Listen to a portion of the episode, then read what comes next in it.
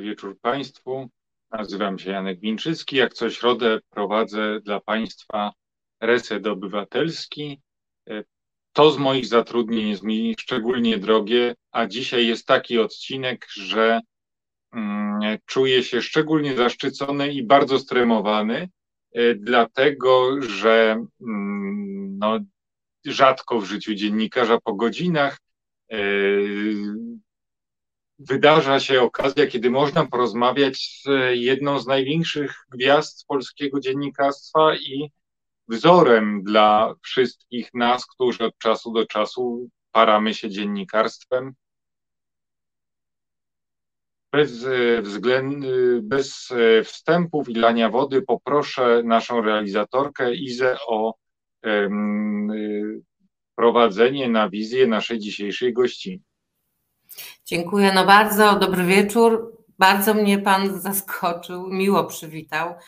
E, nie czuję się gwiazdą, ale miło. bardzo mi, e, no, zawstydził mnie Pan, tak bym powiedziała. Pani redaktor Ewa Banat, której nie trzeba przedstawiać,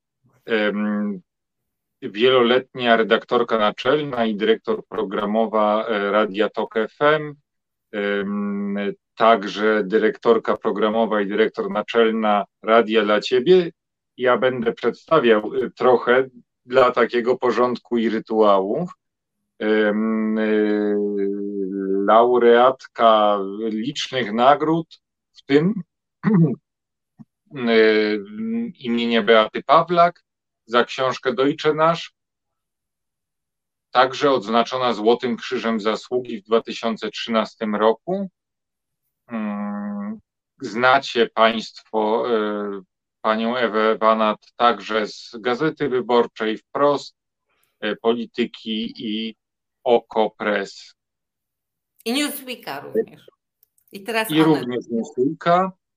Także ze stron, e, także ze stron książek wydanej wspólnie z e, Andrzejem Debko, Chuć, czyli normalne sposoby rozmowy o perwersyjnym seksie oraz zbioru wywiadów Biało-Czarna i e, książki reporterskiej Deutsche Nasz, reportaże berlińskie.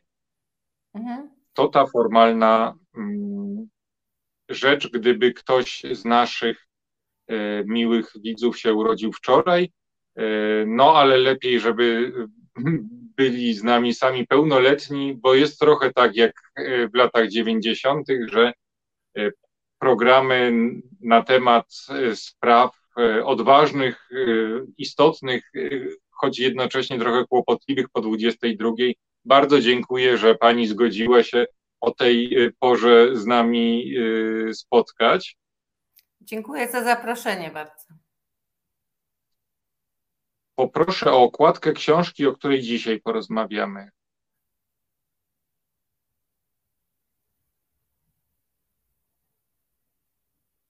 Powinna się za chwilę e, pokazać. E, ja już Kto, widzę. Kto... Ale mogę Proszę? też pokazać, bo mam przy sobie. Ja też mam. Pieprzyć wstyd nazywa się książka Historia rewolucji seksualnej książka sama przez się jest rewolucyjna, bo kiedy po nią sięgałem, yy, miałem wrażenie, że to będą wszystko rzeczy, które już znamy. Jest to i jednocześnie pierwsza polska historia yy, rewolucji seksualnej, pisana z polskiej perspektywy, i książka, która pozwala zrozumieć yy, to, co działo się w e, latach 60., 70., także stulecia wcześniej, e, co obecnie dzieje się na świecie i co dzieje się u nas, bo jedną z tez tej książki jest, że rewolucja seksualna w Polsce się jeszcze nie wydarzyła. Dokonuje się teraz. Znaczy wydarza się, bo jest w trakcie. Jest w, e, jest w trakcie, Natomiast mam wrażenie, że na świecie, gdzie, gdzie przetoczyła się i odcisnęła silne piętno, nie tylko w sferze naszej intymności, tego jak y, żyjemy, y, funkcjonujemy, w jaki sposób tworzymy związki, ale także w ekonomii, kulturze. Trwa teraz taka fala odwrotu, backlashu.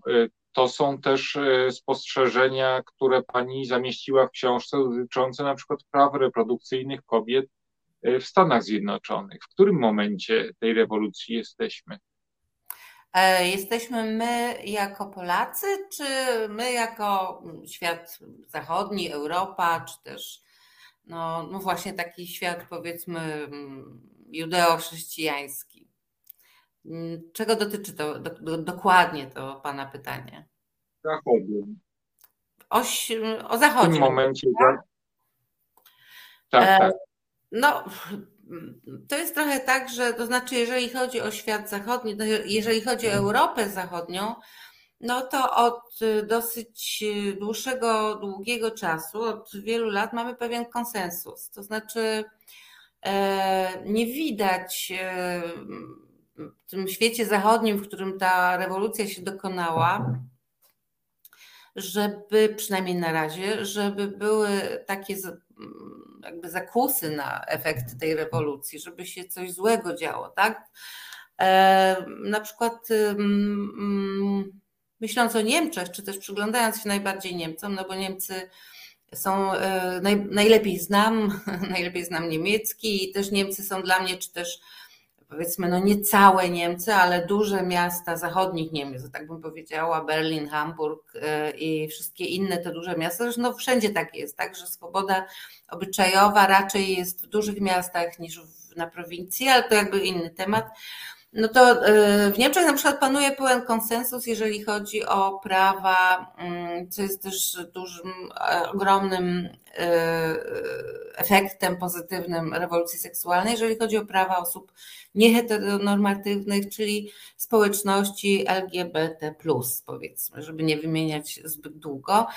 I to jest konsensus. To znaczy, tu nie ma w ogóle dyskusji na ten temat, czy należy te prawa wycofać, czy należy małżeństwa mm, jednopłciowe zlikwidować, które tu mają również oczywiście, jak wszystkie inne małżeństwa, prawo adoptowania dzieci i wszystkie inne prawa i obowiązki, które mają również małżeństwa heteroseksualne, dwupłciowe. Tu nie ma w ogóle dyskusji na ten temat, ta dyskusja się zakończyła. Przynajmniej w tej chwili w takim jesteśmy momencie. Wszystkie, pra, wszystkie partie polityczne od lewa do prawa e, nie podważają e, tego. To jest po prostu zamknięte, no, na, przynajmniej w tej chwili. Myślę, że na długo, jak obserwuję politykę Niemiec, nawet najbardziej prawicowa w tej chwili w Bundestagu partia, czyli Alternatywa dla Niemiec, niemiecka FD, nie podważa tego, a nawet wręcz publicznie głosi, że ona jest bardzo antyimigrancka i publicznie głosi, że jest jedyną e, nadzieją i e, jedyną partią, która gwarantuje obronę e, praw osób LGBT plus przed konserwatywnym islamem.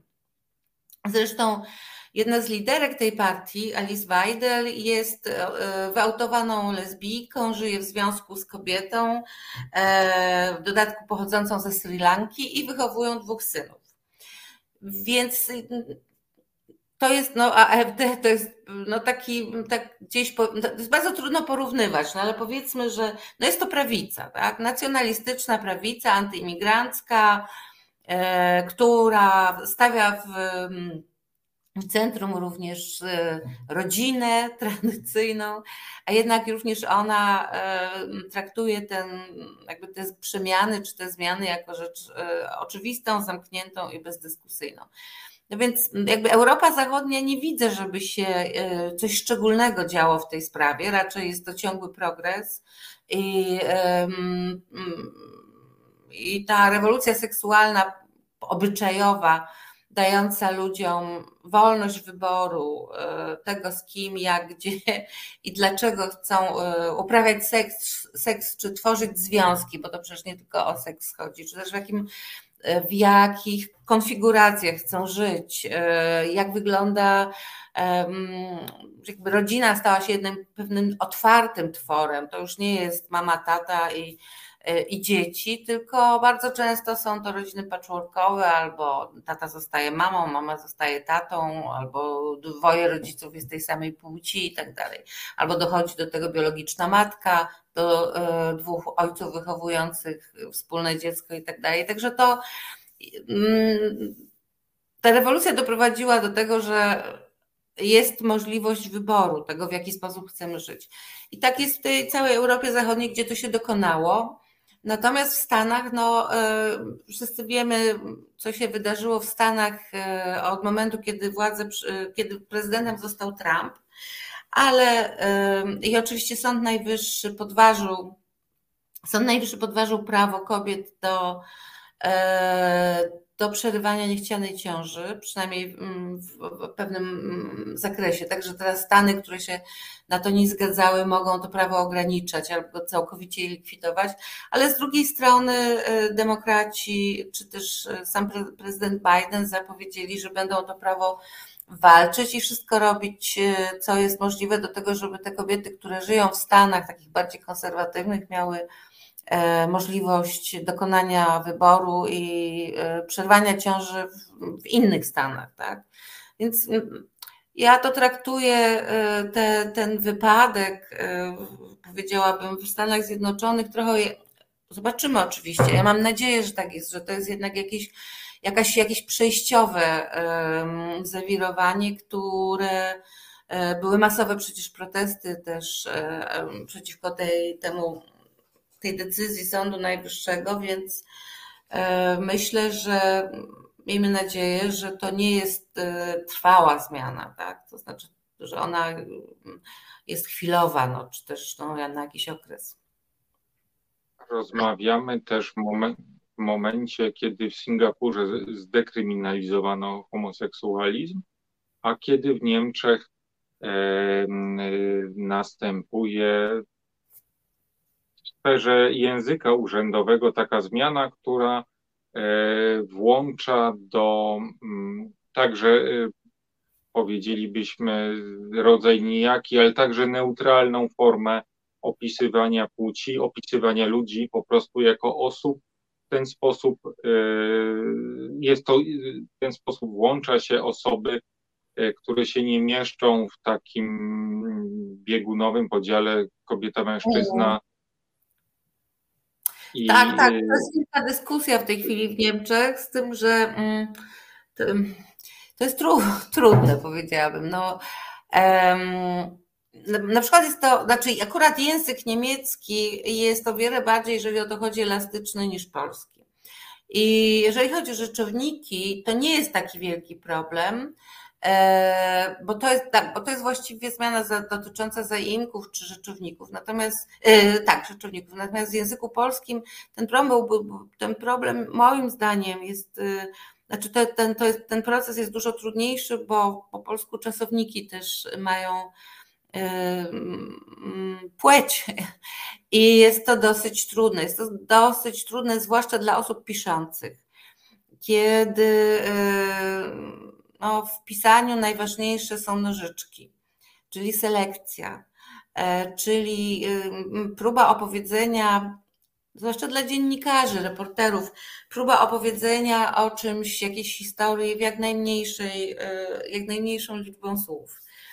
E, nie rozwlekania tego i mm, już sama kwestia, sama też po sobie widzę, że jestem całkowicie oczywiście przekonana, że ta zmiana musi nastąpić, kiedy, następ, kiedy, kiedy pisząc e, wymieniam nie wiem, Polki Polaków, e, kobiet, czy nie wiem, no, no, no tak, no powiedzmy na przykład Polki i Polaków, jest to dosyć, dosyć, no to jest coś takiego, w czym się haczę czasami. Oczywiście staram się, staramy się wszyscy, bo też widzę, jak inni inne koleżanki i koledzy piszący próbują sobie z tym radzić e, poprzez zastępowanie mm, tego na przykład e, takim neutralnym słowem osoba.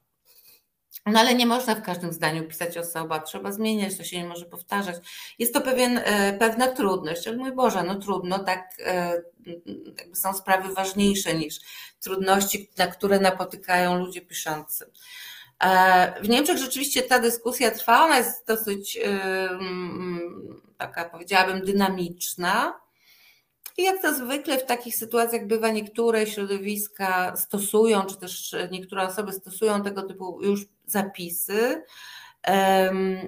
Jak to, czy to się skodyfikuje i, i jak, to teraz jest y, też trudno powiedzieć, ale myślę, że pewnie tak, no bo to życie zmienia język. Język jest żywym tworem i zapotrzebowanie społeczne po prostu ma największy wpływ na język.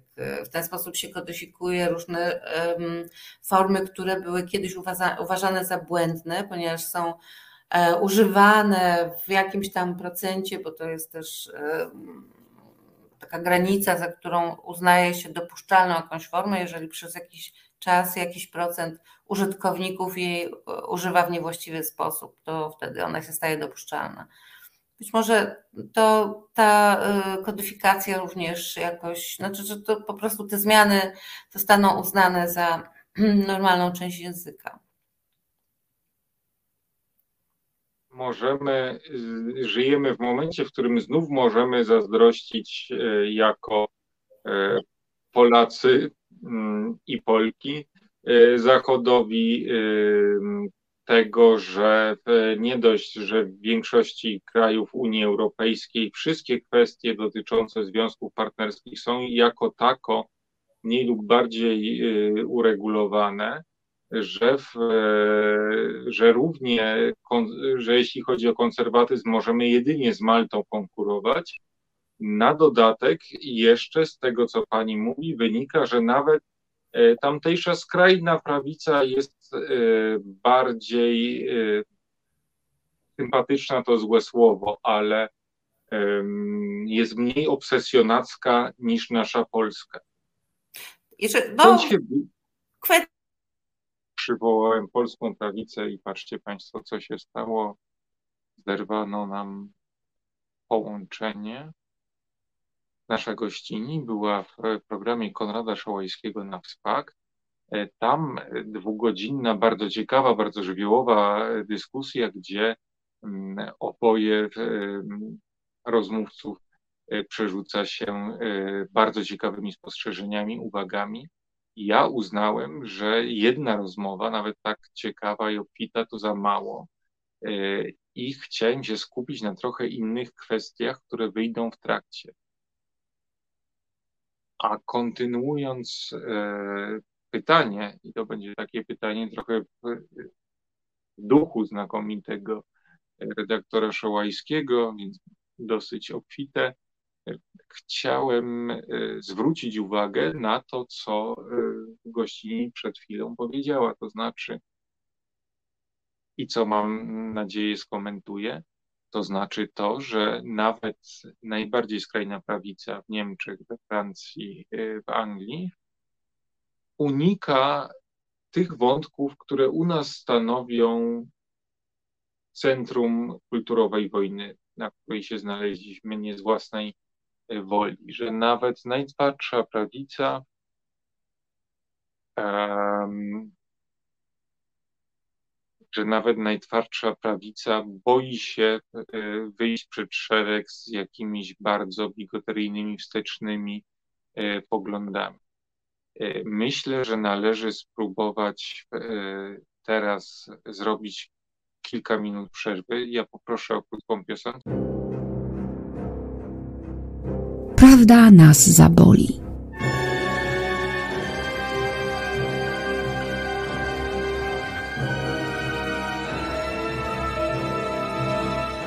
I witamy po przerwie, próbujemy znów. Tak, e, przepraszam, chyba miałam przerwę w dostępie do internetu, ale to jest w Berlinie codzienność. Tu bardzo źle działa internet. To to aż, aż dziwne może przechodzicie Państwo jako Berlińczycy na taki slow, na, na, na, na takie działanie w typie slow. My nie, w każdym nie, nie. razie. Niemcy są e, i internetowo, czy e, no, w dużo gorszej sytuacji niż Polska. E, a w Berlinie to jest rzeczywiście Tu jest trudno, jest dużo, dużo wolniejszy często internet, w wielu miejscach go w ogóle nie ma, więc. To tak ja to mam jest. trochę Schaden, Schadenfreude i y, trochę mniej zazdroszczę Berlińczykom od mhm. dziś. Zatrzymaliśmy się w miejscu, w którym rozmawialiśmy o tym, że nasza krajowa prawica rządząca dziś ma jakąś absolutną obsesję na temat spraw seksualności. Mhm że na Zachodzie tamtejsi odpowiednicy y, naszej prawicy już sobie dali spokój, u nas wciąż mają z tym problem. Tak, inne tematy są ważne. Polityka zagraniczna, e, polityka społeczna, polityka, no, ekonomia i tak dalej. Natomiast e, polityka migracyjna e, to są tematy, które są ważne w polityce. Natomiast rzeczywiście Polsce takim jednym z podstawowych tematów są te sprawy obyczajowe, tak zwana wojna kulturowa. E, I tak mi się wydaje, że, że znaczy, oczywiście na Zachodzie też było, zdarzało, znaczy jak najbardziej, oczywiście nie wszędzie, w momencie, w którym te przemiany się działy, no ale to już było 60 lat temu. Z tym, że oczywiście my jesteśmy w innym punkcie, również ze względu, głównie ze względu na na, to, w, że byliśmy w bloku wschodnim za żelazną kurtyną i też inne rzeczy były wtedy dla nas ważne, innego rodzaju wolności. To akurat pewnie też była na jednym z ostatnich miejsc. Tak w ogóle, jeżeli mówimy o, o, o walce o pewne wolności. E, więc to trochę trudno też porównywać. W tej chwili my jesteśmy na takim etapie, my jesteśmy w trakcie, znaczy Polska jest w trakcie tej rewolucji obyczajowej seksualnej, y, bo zmienia się ludzka mentalność i to jest pierwszy etap rewolucji. Pierwszy etap to jest taki właśnie, że y, ludzie po prostu chcą inaczej żyć i y, dokonują zmian takim, na takim poziomie prywatnym. I że ta mentalność taka ogólnospołeczna też zaczyna za tym nadążać. To znaczy, że coraz więcej osób w społeczeństwie akceptuje czy też popiera związki jednopłciowe, albo uważa, że kobiety mają prawo decydować o swoich, o swoich no, znaczy mają prawo do, do praw reprodukcyjnych i decydować o tym, czy e, niechcianą ciążę chcą przerwać, czy donosić i tak dalej. I na tym etapie jakby, i że mm, no jakby społeczeństwo polskie już jest i widać, że z roku na rok e, wszystkie badania na to wskazują, mm, jakby jest coraz bardziej otwarte. E, natomiast państwo polskie, czy też może te osoby, które, czy też partie, które w tej chwili są u władzy, jest w zupełnie innym miejscu. To są ludzie konserwatywni, bardzo związani z Kościołem, bardzo lękowi, jeżeli chodzi o zmiany obyczajowe, ponieważ te zmiany niosą ze sobą jeszcze różne inne zmiany, które wytrącają, mm, które odbierają jakby narzędzia kontroli nad społeczeństwem, e, zagrażają temu konserwatywnemu mm, światopoglądowi w tym sensie, że e, powodują pewien, o ile światopogląd konserwatywny e, jest domaga się pewnego porządku i hierarchii i ustalonych, prostych zasad. Białe jest białe, czarne jest czarne, jest dobro, jest zło, jest moralność i antymoralność, kultura i antykultura. To te zmiany y, rozsadzają stary system i powodują, że wszystko się staje y, bardziej, że wszystko się staje możliwe, y, że ludzie mają większą wolność wyboru, E, tego, jak chcą i mogą i powinni żyć, że państwo ma coraz mniejszy wpływ na, mm, na te najbardziej wrażliwe dziedziny ludzkiego życia. No i y, konserwa się tego boi, no bo to jest jakby utrata władzy, e, możliwości naciskania na ludzi i tak dalej. No a poza tym są to rzeczy, jest im trudno sobie wyobrazić, że w takim świecie można żyć. Ja się z tym wiele razy spotykam przy różnych tam dyskusjach internetowych, facebookowych, że różni ludzie piszą, że, e, że tu w ogóle mieszkamy w jakimś strasznym miejscu, że ja mieszkam w jakimś strasznym miejscu, że to w ogóle jest niewyobrażalne, że to się wszystko zaraz zawali, koniec świata, jak starożytny Rzym i że w ogóle ola Boga. I jakoś tego nie odczuwam. Rewolucja seksualna na Zachodzie, oprócz tych wszystkich zmian, które gwarantują prawa, bezpieczeństwo, gwarantują poszanowanie, e, gwarantują wolność, e, przyniosły także wolność e, ekspresji, przyniosły także zerwanie z tematami tabu i z hipokryzją, co pani opisuje w książce mam wrażenie, sprawiły jeszcze jedną rzecz, która jest dla mnie kłopotliwa. To znaczy, to otwarte mówienie o seksie, e, o ludzkiej seksualności także ma swoją cenę. E, I tę cenę podsumował jako pierwszy e, bodajże w roku 1976 Johnny Rotten z zespołu Nomen Omen Sex Pistols, który zawołał, że seks jest nudny. E, tak. czy pani też tak e, to odbiera, że tym kosztem jest strata pewnej e, intymności, tajemnicy, która się wiązała z erotyzmem, a położenie go po prostu na półce ze zdrowiem? I rozrywką? Johnny Rotten, kiedy to powiedział, miał 20 lat. Dokładnie równo 20 lat, czyli ani o życiu, ani o seksie za dużo nie wiedział. Bo właściwie no, bardzo młodym człowiekiem, który dopiero wchodził w życie. Poza tym, jeżeli brał za dużo narkotyków, to seks bez narkotyków rzeczywiście e, mógł być dla niego nudny, bo tak to działa. E, że jeżeli się uprawia seks pod wpływem narkotyków, albo, a jeżeli się go uprawia bez narkotyków, znaczy jeżeli to się robi za często, to potem ten seks bez narkotyków już nie jest takim interesującym doznaniem.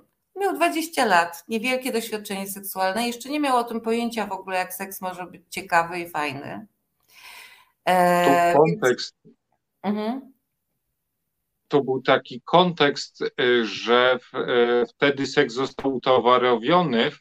Pojawiły się w, w Anglii, no, działały y, sklepy erotyczne, istniała pornografia, istniał butik, wokół którego zespół się zawiązał, też nazywał się Seks i był wypełniony takimi bardzo tandetnymi gadżetami erotycznymi, I ja mam też wrażenie, że chodziło trochę o zadrwienie z e, hipisów i tej poprzedniej konszkultury, jakby zanegowanie jej e, także pod tym względem. No tak, na pewno to było takie, to jest taka wypowiedź prowokacyjna, za którą pewnie niewiele stoi. Ja oczywiście nie chcę absolutnie dezawuować młodych ludzi, bo to jest też ageism, tylko że rzeczywiście no, z punktu widzenia osoby, która ma 60 lat jak ja, no pamiętam jak miałam 20 i oczywiście no było, to były trochę inne czasy, ale no, nie, niewiele było to później niż kiedy on miał 20 lat. Naprawdę, e, oczywiście było to w Polsce, ale no, rzeczywiście nie, niewiele wtedy wiedziałam o życiu, również e, seksualnym, choć już trochę wiedziałam, ale to, czym seks może być, człowiek się dowiaduje mm, później, no, z, z biegiem czasu, albo się jej nie dowiaduje. Ja nie uważam, żeby seks stał się nudny, wręcz przeciwnie, wydaje mi się, że się poszerzyło po prostu pole doświadczeń, e, realizacji fantazji, które były kiedyś skrywane. E, ludzie sobie e, jakoś inaczej, to znaczy nie, nie, nie realizowali ich w takim stopniu, w jakich na przykład teraz można je realizować dzięki różnym no po, pierwsze, po pierwsze rozluźnieniu obyczajów oczywiście, a po drugie również e, są e, miejsca, w których można realizować fantazje, które kiedyś były nierealizowalne. E, seks shopy, czy mm, pornografia, czy nie wiem, właśnie kina porno i różnego rodzaju tego typu miejsca, łącznie z pornografią feministyczną, queerową, nie tą mainstreamową, taką z, robioną z punktu widzenia facetów i tylko dla facetów, hetero, to wszystko poszerzyło, e, poszerzyło taką możliwość przeżywania w seksie w innych, na innych poziomach, seksu na innych poziomach i, i mm, przechodzenia ze świata w świat. Kiedyś żyło się tym, znaczy, to też jest oczywiście uproszczenie, no ale bo to różni ludzie, różne środowiska, różne kraje różnie żyli, ale w takim zamkniętym świecie, że seks przedmałżeński, zwłaszcza jeżeli chodzi o kobiety, tak, bo mężczyźni to byli inaczej traktowani, wiadomo. Seks przedmałżeński, czy też wielu partnerów seksualnych, dla kobiety to było w ogóle coś nie, nie do pomyślenia. E, kobiety wchodziły w małżeństwo, w związki, nie mając żadnych doświadczeń, nie mając zielonego pojęcia w ogóle o co chodzi. E, potem był ten seks, y, który ten w małżeństwie właściwie głównie, pewnie oczywiście różnie bywało, to zawsze jest indywidualne, ale głównie nastawione na prokreację. Kobiety rodziły dzieci, wiele dzieci. Właściwie były permanentnie albo w ciąży, albo w połogu. E, no, wtedy seks nie jest akurat pewnie najbardziej przyjemną sprawą i pożądaną. Mężczyźni w związku z tym miewali romanse albo chodzili do prostytutek, również zresztą przed, przedmałżeńsko. To wszystko zupełnie inaczej wyglądało. E, seks był jakąś taką, no był, mi się wydaje w pewnym sensie takim ciężarem, jakimś nie, nie, niepotrzebnym, ale koniecznym oczywiście po to, żeby się rozmnażać, elementem życia, który, no, bez którego pewnie byłoby łatwiej. W tej chwili jest odwrotnie. Seks stał się e, tym, czym naprawdę jest, czyli jedno z najprzyjemniejszych możliwych doznań, jakie człowiek ma w życiu bo można nie mieć co jeść, nie mieć pieniędzy, nie mieć gdzie mieszkać, a seks zawsze, zawsze zostaje jako, jako źródło przyjemności i jakiejś pociechy wobec różnych sytuacji. Na przykład w czasie powstań czy wojny e, bardzo, na przykład w powstaniu warszawskim ci młodzi ludzie tam się zdarzały nie, nie, nieustające jakieś sytuacje miłosne, seksualne, erotyczne, no bo bo po prostu to była jedyna jakby właśnie pociecha w, w tamtym momencie. Poza tym wszyscy mieli takie poczucie, że, e, że będą, że być może są to ich ostatnie chwile, a byli młodzi. Ja to też wiem z opowiadań mojej cioci, która była powstanką. E, no i generalnie to jest to jest moim zdaniem tak, bo na przykład Bataille uważał, że upowszechnienie seksu y, i zerwanie z normami oznacza koniec erotyzmu, no bo erotyzm jest, wziął się e, erotyzm, czyli ten rodzaj takiego pełnego podekscytowania potrzebuje tajemnicy i wziął się z tego, że, że człowiek nałożył tabu na seks i łamanie tego tabu jest erotyczne. Kiedy przestaje istnieć tabu, to się kończy erotyzm. Moim zdaniem się nie skończył i nie kończy się i to też wynika z moich na przykład rozmów z różnymi osobami, z którymi rozmawiam mm, w tej książce, ale też no, z doświadczenia i e, życiowego i, i z lektur i tak dalej. Ten erotyzm się po prostu stał demokratyczny, a e, pewnego rodzaju tabu, one zawsze są i będą. E, I przekraczanie tych tabu to nie zawsze jest erotyzm. Tak jak na przykład kwestia e, emancypacji pedofilii, o której piszę w książce też poświęcam temu dosyć dużą e, część książki.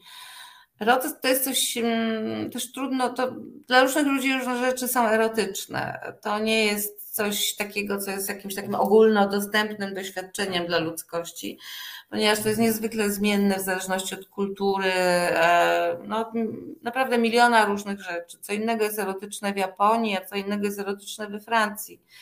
Yy, I to są naprawdę mega wielkie różnice, więc nie sądzę, żeby, żeby rewolucja seksualna zabiła erotyzm. Ja uważam, że nie zabiła, tylko go upowszechniła. To znaczy, dzięki temu wszyscy mają dostęp do tego, co jest dla nich erotyczne. Tak jest. Tutaj mm, ten, ten demokratyczny aspekt rewolucji seksualnej też sprawił, no, że mężczyźni przestali być grupą uprzywilejowaną, bo oni przed emancypacją kobiet byli uprzywilejowani. Także w jej wczesnej e, fazie e, były, była to, był to zysk dla, dla heteroseksualnych mężczyzn pierwszej kolejności, dopiero później i kobiety, i osoby LGBT plus jakby swoje miejsce tej rewolucji miały i wywalczyły dla siebie różnego rodzaju prawa i wolności. Ale wspomniała Pani o tym aspekcie pedofilskim, który dobrze znamy z książek i artykułów, które opisywały te ciemniejsze strony rewolucji seksualnej, rewolucji politycznej 68 roku. Dla mnie jednym z e, największych walorów Pani książki jest właśnie to, że ona się rozprawia z e, tą ciemną stroną rewolucji seksualnej, a że napisała ją mm, pani, no będąca po stronie dobra, a nie jakiś oszalały prawak, to jest to bardzo uczciwy portret tych miejsc, w których dochodziło do nadużyć yy, i yy, no, no i o to właśnie chciałem yy, zapytać, poruszyć wątek tych ciemnych elementów, które w trakcie się przydarzały. Tak, y, ja nie wiem, czy w Polsce to jest aż tak dobrze znane i tak szczegółowo, bo to były rzeczywiście artykuły, które się odnosiły do niemieckich publikacji e, prasowych, ale wiele szczegółów, mm, które ja odkryłam pisząc. Bendita pewnie. Słucham? Historia kon. E, Bendita, tak, tak. No to głównie to, ale to Powiedziałabym, że jest to jedna, jedna z y, takich powiedzmy bardziej łagodnych, y, bo właściwie w deklaracjach bardziej słownych i czy naprawdę rzeczywiście on się dopuszczał jakichś y, takich czynów, które dzisiaj można uznać za pedofilskie, tego nie wiemy, bo nikt tego nie zgłosił, nigdy, nigdy nikt nie poznał żadnej jego ewentualnej ofiary. On sam twierdził, że to są takie jego prowokacje i literackie fantazje, aczkolwiek oczywiście mogło być inaczej. E, natomiast niewątpliwie najbardziej bulwersujące było dla mnie prześledzenie sprawy Kendlera. To był taki seksuolog i pedagog, taka gwiazda w ogóle w Niemczech w latach 70., 80., nawet później, e, który mm, który występował w talk showach i w telewizji, w prasie udzielał wywiadów i tak dalej. On bardzo optował za, on był takim orędownikiem dziecięcej seksualności, o której oczywiście wiemy, że istnieje e, i że dziecko jest istotą seksualną tak mniej więcej od trzeciego roku życia, nawet być może już wcześniej, bo są różne też teorie na ten temat, ale to, że ona jest istotą seksualną, nie upoważnia żadnego dorosłego, żeby w to ingerował. To są sprawy rozwojowe i e, e, jakby no, obszar prywatności, e, intymności dziecka. Natomiast on optował za mm, on jakby zrobił, znaczy taki eksperyment prowadził, rozpoczął w, w 70, już teraz nie pamiętam, tam chyba 6 czy 5 roku w Berlinie. E, nie chcę teraz oczywiście się zdawać za bardzo szczegóły, to jest w książce, można dokładnie prześledzić tę sytuację, jak to się stało. W każdym razie przekonał władze Berlina, czy też Urząd do Spraw Młodzieży, słynny Jugendamt, że e, tak zwanymi dziećmi ulicy, których wtedy w Berlinie było dosyć dużo, czyli dziećmi takimi bezpryzornymi, czyli które uciekły z domów, młodymi narkomanami i tak dalej, że najlepszymi opiekunami dla nich będą pedofile, czyli mężczyźni o skłonnościach pedofilskich, głównie chodziło o chłopców. No i ten urząd przyznawał tym mężczyznom mm, opiekę nad e, tymi dziećmi, nad chłopcami, nad młodymi, no, nad chłopakami młodymi albo dziećmi wręcz. No i oni, te dzieciaki były po prostu wykorzystywane seksualnie, często gwałcone i to trwał ten proceder do początku XXI wieku, co jest po prostu no, niewyobrażalne. Właściwie dopiero w około 2015 roku zaczęło to wychodzić na wierzch. Zaczęła prasa o tym pisać, chyba Szpigel, też Szpigel jako pierwszy o tym napisał.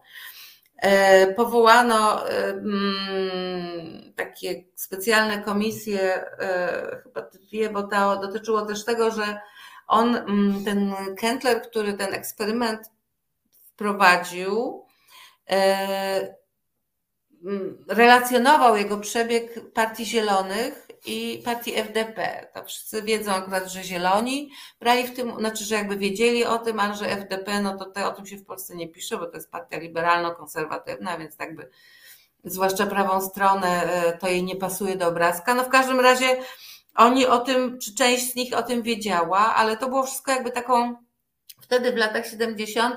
Cały ten projekt rewolucji seksualnej w ogóle był uznawany za projekt antyfaszystowski. To jest bardzo skomplikowane. Chodziło o to, że że ta rewolucja, w każdym kraju to było oczywiście różnie, ale ta rewolucja niemiecka e, była antyfaszystowska w tym sensie, że obracała się przeciwko rodzicom i ojcom, którzy e, których to pokolenie 68 roku e, obarczało i podejrzewało o to, że brali udział że tam była wojna i holokaust i tak dalej, a ich wszyscy ojcowie się okazuje byli kucharzami albo szoferami na froncie. I to był taki bunt przeciwko temu milczeniu wokół tych zbrodni II e, e, wojny światowej, więc wszystkie rzeczy, które się gdzieś w tym projekcie mieściły, były dopuszczalne, przynajmniej dyskusja nad nimi była dopuszczalna. Wtedy się właśnie ruch pedofilski w Niemczech bardzo starał podpiąć pod te emancypacyjne. Tak, i pod te emancypacyjne ruchy i twierdził, że jest równie uciskany jak na przykład e, osoby LGBT, w związku z tym im się też należy emancypacja i profe, e, e, domagali się mm, depenalizacji seksu z dziećmi za zgodą dzieci. To jest oczywiście absurdem, ale to wiemy dopiero dzisiaj. No i z tym Kentlerem to było tak, że ten eksperyment trwał i trwał i trwał i się yy, szacuje, że około 200 dzieci mogło być ofiarami tych y, pedofilii. To dopiero około tego 2015 roku komisje zaczęły to badać z dwóch uniwersytetów. No i zaczęło to być po prostu, ten obraz jest przerażający. Jedna z tych y, naukowczyń, która zajmowała się tym badaniem, doszła do wniosku, że musiała działać w miejskich władzach Berlina jakaś siatka pedofilska, która po prostu jakby kryła ten cały proceder i że to tak naprawdę jej zdaniem jest coś, co może być w całych Niemczech Zachodnich, mieć mm, miejsce mogło w całych Niemczech Zachodnich, bo ten Kessler potem został profesorem na Uniwersytecie w Hanowerze, tam się przyniósł, on sam zresztą miał trzech adoptowanych synów co jest dla mnie dziwne, to e, te ofiary, które niewątpliwie są, przynajmniej te berlińskie, 200, 200 osób, tylko dwie osoby się z tego ujawniły, zażądały, e, opowiedziały te historie, zażądały, a wiadomo, że było ich więcej, naprawdę ich wiadomo.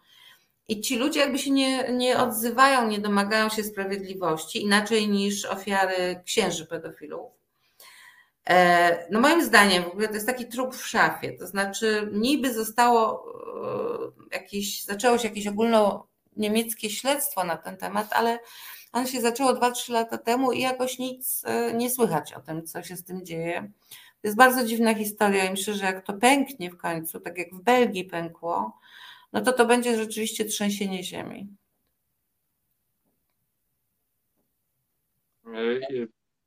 Tych fragmentów jest e, jeszcze więcej. My się zbliżamy powoli do końca, więc e, nie chcę też e, roztrząsać. Wszystko można przeczytać w książce. Proszę? Wszystko można przeczytać w książce. Wszystko w książce, tak, tak. Nie chcę, nie chcę, że tak powiem, skonsumować tych wątków.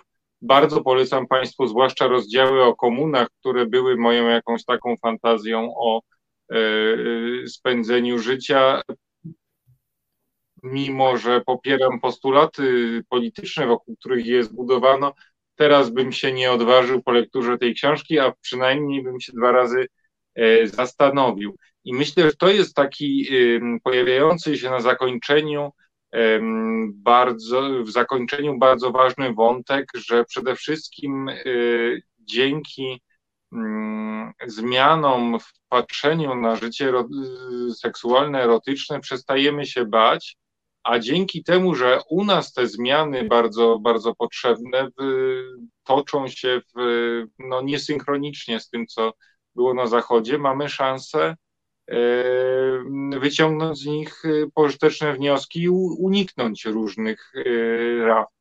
Mhm. Tak, tak, ja też tak uważam. Zresztą tak też piszę w książce o tym, że to że to jest taka szansa, żeby, że to już się gdzieś tam wydarzyło. Nie chodzi o to, żeby przejmować bezkrytycznie jakieś wzorce z zachodu. To jest kwestia, my mamy zupełnie też inne mm, doświadczenia historyczne i tak dalej. Ale niewątpliwie po prostu można uniknąć wielu rzeczy, e, nie wyważając otwartych drzwi, czyli e, e, jakby wchodząc w pewien obiekt kultury y, i obyczaju, który po prostu funkcjonuje w Europie.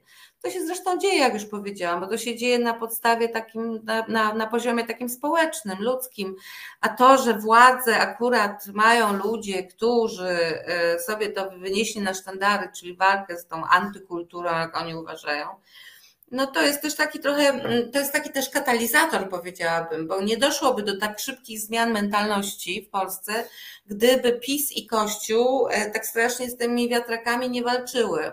To oni doprowadzili do tego, że to przyspieszyło. To ten tak zwany wyrok tak zwanego Trybunału Konstytucyjnego doprowadził do tego, że w tej chwili większość Polaków jest za dopuszczeniem przerywania ciąży, że mówi o tym po prostu e, niedawno jeszcze straszliwa konserwa, czyli Platforma Obywatelska, e, że ludzie coraz częściej są, coraz więcej osób jest również za związkami osób jednopłciowych. To jest, e, ja wiem, że to jest okropne, ale to jest to jest efekt działań PiSu i prawicy i kościoła. To by tak szybko u nas nie poszło, gdyby, gdyby oni nie zaczęli tej, e, tej wojny. Więc e, straszne jest tak mówić i ja na pewno znowu dostanę po głowie na przykład od Jacka Denela, którego to strasznie denerwuje, ponieważ ta polityka PiSu kosztuje cierpienie i, e, i wręcz życia e, ludzi, którzy się czują po prostu zaszczuci, ale rzeczywiście w jakimś sensie jest to zasługa, tak? To przyspieszenie tych przemian. A do tych e, przemian, które następują w rewolucyjnym momencie, mamy taką, taki materiał podręczny, to nie jest czerwona książeczka, to nie jest zielona książeczka, e, to jest e, fioletowy mm, tom, pełen bardzo ciekawych e, wątków. Czyta się go doskonale. Jeszcze raz przypomnę, Pieprzyć wstyd, historię rewolucji seksualnej, Ewa Wanat, wydawnictwo Filtry. Jeszcze pozwolę sobie wymienić e, tutaj e, osobę, która była odpowiedzialna za okładkę, e, Martę Konarzewską, bo jest to też przy wszystkich, przy wszystkich zaletach treści bardzo, bardzo przyjemna wizualnie okładka i rzuca się w oczy gdziekolwiek, gdziekolwiek się pojawi. Mm, Także tak, proszę Pani. Świetna po prostu. Yy,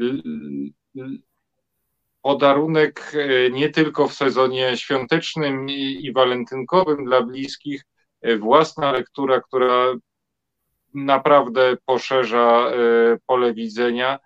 Jeszcze raz Pani serdecznie dziękuję za, za udział i za to, że w, udało nam się porozmawiać i y, gratuluję. Proszę o kolejne tomy tej. Dziękuję bardzo, dziękuję za zaproszenie i dobranoc y, wszystkim naszym widzom i słuchaczom. Jesteśmy już chyba w ostatniej minucie. To są takie ostatnie sekundy. Pozdrawiam Paulusa. Dzisiaj zaglądałem na Instagrama, czekam znanego mi skądinąd czytelnika. Czekam na nowe fotki. I widzimy się co tydzień, jak co tydzień za tydzień. Mm. Jeszcze nie będę ogłaszał, co będzie tematem, żeby nie i kto, kto nas odwiedzi, żeby nie y, zapeszyć. W każdym razie wydawnictwo Filtry i książka Pieprzyć Wstyd, lektura dla dorosłych pomagająca być naprawdę dorosłym i odpowiedzialnym, wyzwolonym z e, hipokryzji, lęków e, człowiekiem. To zresztą e, słuchacze programów radiowych i dzwoniący z prośbą o poradę pani redaktor Ewy Wanat przeżywali przy, przy, przy innych okazjach. Dziękuję Państwu.